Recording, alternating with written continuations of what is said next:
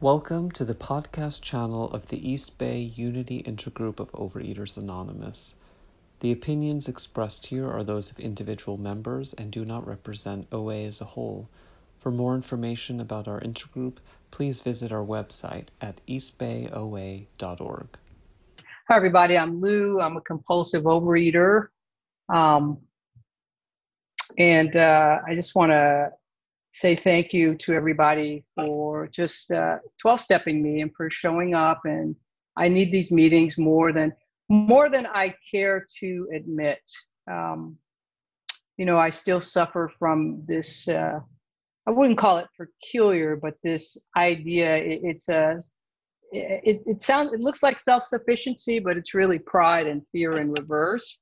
In this way of um, having a hard time asking for help. I had a friend, I've been in another program, it'll be 32 years in, um, and I'm grateful for that program. I qualify for a lot of programs, but uh, in June it'll be 32 years in that program, and that really get, has given me a solid foundation in the in the 12 steps of uh, the other program.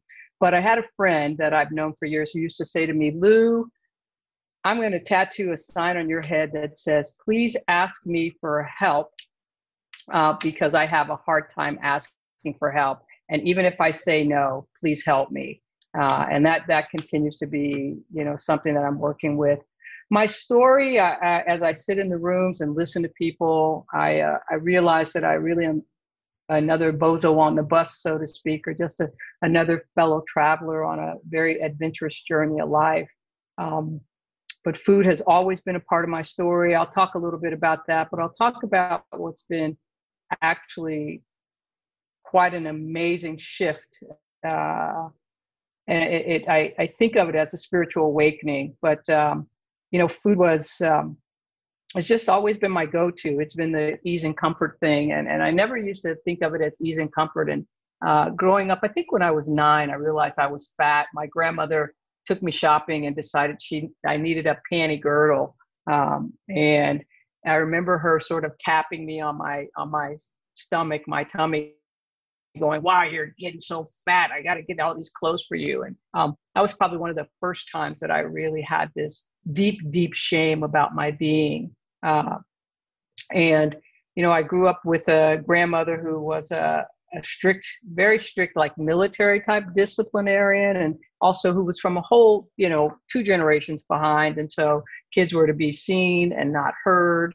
Uh, and there was really very little, eh, the way I like to describe it is like, you know, you should be able to speak five languages by the time you're three, and you should be fully potty trained and driving a car uh, by the time you're like hmm. 2 mm-hmm. that kind of thing. Um, and so, really, how that translates is really never having any room or sense of uh, sense of myself, uh, and that's a whole nother program. But um, any real idea that I was a separate being, as well as uh, managing a whole lot of anxiety. I don't think, you know, my experience when I think about children, I think in this way that uh, for whatever reason, you know, there's a lot of trauma. Let me just say that there's a lot of trauma, and the trauma.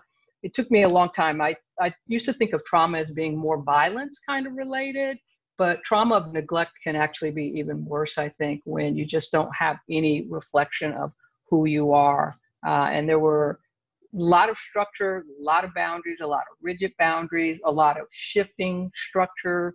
One day, one thing might be okay. The next day, that was the wrong thing to do. So I was constantly, as a child, sort of walking on edge and constantly uh, self reflecting about, I must have made a mistake. She's mad or whatever. And my grandmother used food as a reward, uh, never as a punishment, but always as a reward. And I think she was an anxious person. And I picked that style up of being that everything was something to be worried about. I'm kind of like the MacGyver person. I'm the person you want on a trip because, mm. you hmm. know, if there's a volcano, I'm going to be prepared. Um, which what I'm really speaking to is this need to control and manage and perfectionism and things being perfect and making sure everything lines up and who's doing what. And that's a lot of a lot of work running the world you know like that. But um, you know when i was 14 i probably was one of the biggest kids and when i was 10 years old. And uh, then at about 14 when i went away to high school i started having a sense of because um, kids can be cruel, but like, wow, I'm fat, and these people don't like fat kids. And so I, my grandmother put me on a diet that involved using amphetamines. I, I didn't know they were amphetamines at the time, but um, and that started that thing of, you know, losing weight to get attention, losing weight to fit in, and weight also has been a def- it's been one of my strategies to defend as well, defend attention, uh, a way of hiding. I, I find it today kind of interesting that it's been a, a, tool I use to sort of stay in the background uh, so that people wouldn't notice me because in fact people do notice or have noticed or make comments. But um, when I went away to college, you know, I, I just food has always been there. I found drugs and alcohol. That's a part of my story. Uh, and that seemed to be an effective solution to to my food problem you know for for many many years that seemed to work until that didn't work and then i i got sober and food reemerged on the scene and for a long time in the other program i was just kind you know there's also stories in that in the big book that talk about uh, or in other readings talk about uh, you know if you feel really upset eat something and that's just not what you tell a compulsive overeater like me um, but I had permission, like, ah, go and eat something. So once I got sober, I got sober when I was 26. I'm going to be 59 this year. And, um, you know, I started eating. I started eating because I was anxious. I was just anxious and scared. And those are, you know, Big Book talks about fear being an evil and corroding threat. Well, I had a lot of fear then. I still work with a lot of fear. And I had a lot of anxiety it wasn't until my mid 40s that uh, I kind of got tired. I remember going to my last Weight Watchers meeting where I'd been so many times. I, I started going to Weight Watchers all around San Francisco because I didn't want people to recognize me because I would go and then stop going. And then, like, uh, it's kind of like going to a bar. You know, I don't want them to know I'm eating too much, drinking too much, or I'm right back where I started. Um, and the last time I tried going to uh, Weight Watchers, I ended up going to Stonestown meeting and I walked in and I just had this thought. It was like, this isn't going to work. This just, this just isn't going to work. And I really was deflated and defeated at that point. Um, and I was mad. I was mad because it's like, look, I'm not drinking. I don't do drugs. Uh, I pay my taxes. I'm trying to be responsible. All the perfect, you know, being perfect here. I'm doing it all right. And now I'm stuck with this problem. If only I could solve it, life would be wonderful and I would be so happy. Uh, la la la. And what really ended up happening was, you know, for a long time, I looked for a lot of human solutions. You know, I'm gonna go to Jenny Craig again. I'm gonna. I, I've I've been a very competitive athlete all my life, and I do competitive jujitsu, and it's a weight-based kind of sport. And so, you know, as long as I was doing jujitsu, I could stay, I could stay within a certain weight. Um, you know, I'm gonna do keto, I'm whatever. You know, it's just I'm gonna try all these human solutions. And what started happening is, what actually what started happening is I started waking up to the human solutions weren't working. They weren't working. They hadn't really worked, and it had been me and a lot of willpower I got introduced. I've been around food programs for many, many years, um, but I got introduced to a food program um, that's a bit like a gray sheet kind of program, but it's very rigid. And because I grew up, I gravitated to that because I grew up in a family where, you know, if you colored outside of the line, that was like, ah, going to prison. That's it. You're fired. Um, and I thought that that's what I needed. You know, I needed somebody to just tap, tap, tap. You got to do it this way. You got to do it this way. And all that really did is make me lie a lot about what I was eating, what I wasn't eating. Uh, I lost a lot of weight. And, you know, for when the focus is on weight, and this has been the spiritual awakening piece, uh, as, when the focus is just on the number, it's really kind of a, it's like, it's like accomplishing another goal. Ah, got there. What's next? What's next what's next what's next what's next and that's kind of how I, I was i mean you, there's only so much weight a person can lose before you put your life in, in, in danger and you know putting your life on the line and um, you know i was always like if i could just lose five more pounds you know i only weigh this but if i lost five more pounds then I could, and, and again, I'm talking about the crazy obsessive compulsive thinking. Then my plan was then I could start eating again. Thanks. I could start eating again and I would be under control at this point. And obviously that didn't work. I left that program. I, I just gravitated away from it and started slowly reconnecting with OA. And um, I have to say, in this era of COVID, I'm a nurse, nurse practitioner. Um, I do have to go to work, but in the era of COVID, I've actually been going to way more meetings than I was going to before COVID, and that's just been a blessing. I never would have thought that that would have happened. Um, I also realize I have the same amount of time every day that I have every day, and it's a matter of trying to make the best use of the time without there being a lot of rigid, you know, you it's like uh, having a set of, having kids where it's like they got ballet at this time, this, this, this, this um, and realizing that a part of my part of my abstinence, part of my recovery has been about really just letting life unfold without trying to control other people, trying to control. I, I can no more control my eating disorder and my compulsive thinking, you know, than I can control the color of my skin. And that's really been an awakening to me of like, this is not in my purview. I don't, I'm not God. I cannot control that. What I can do is work a program uh, that has some bumpers on it and has some ability for me to move around in that program without it being rigid. Rigidity for me is the other side of dieting. It, it, it just never works. It's an invitation for me to eat 18 donuts or something like that.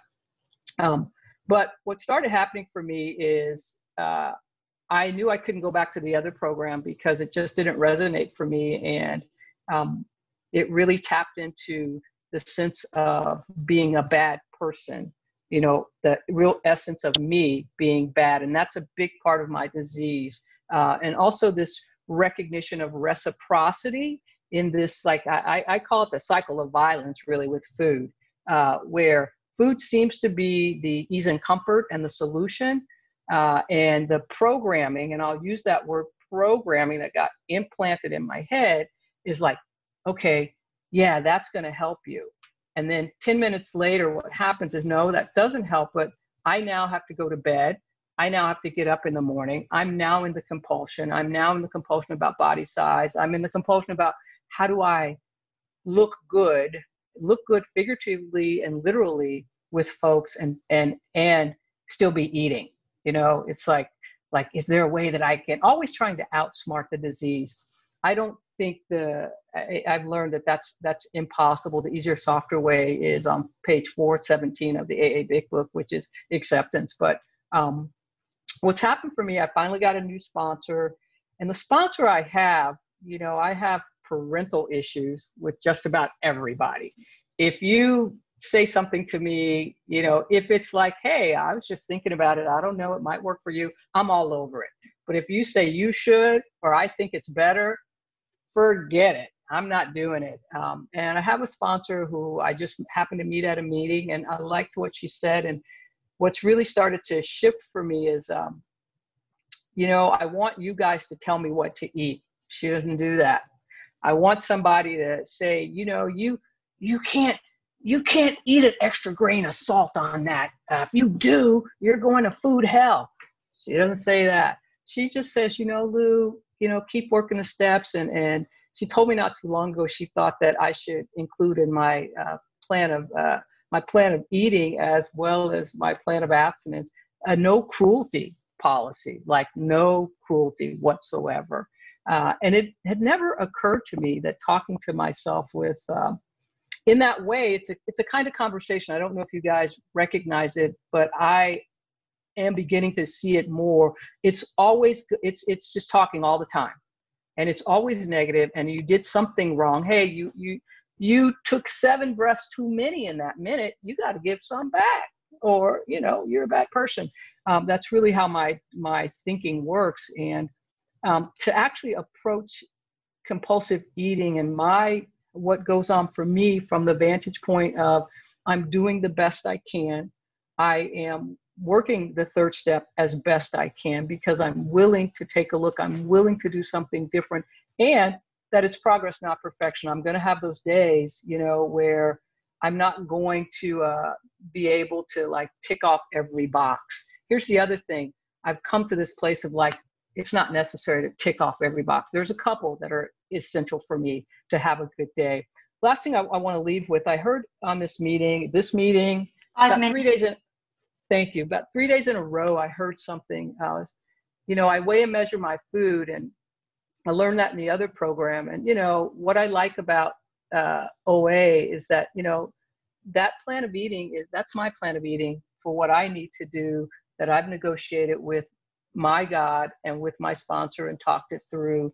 Um, and it's really, you know, keep my eyes on my own plate or have some business, you know, mind my own business and have some business to mind. And what I heard was, uh, you know, I, I, it's like that gives me peace.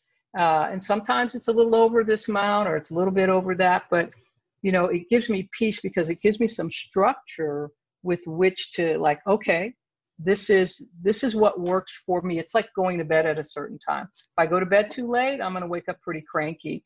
Um, so that's one thing that's really been very important to me is that my real goal has shifted from wanting to be skinny, the I want the skinny plan of eating, to I really want peace and peace of mind.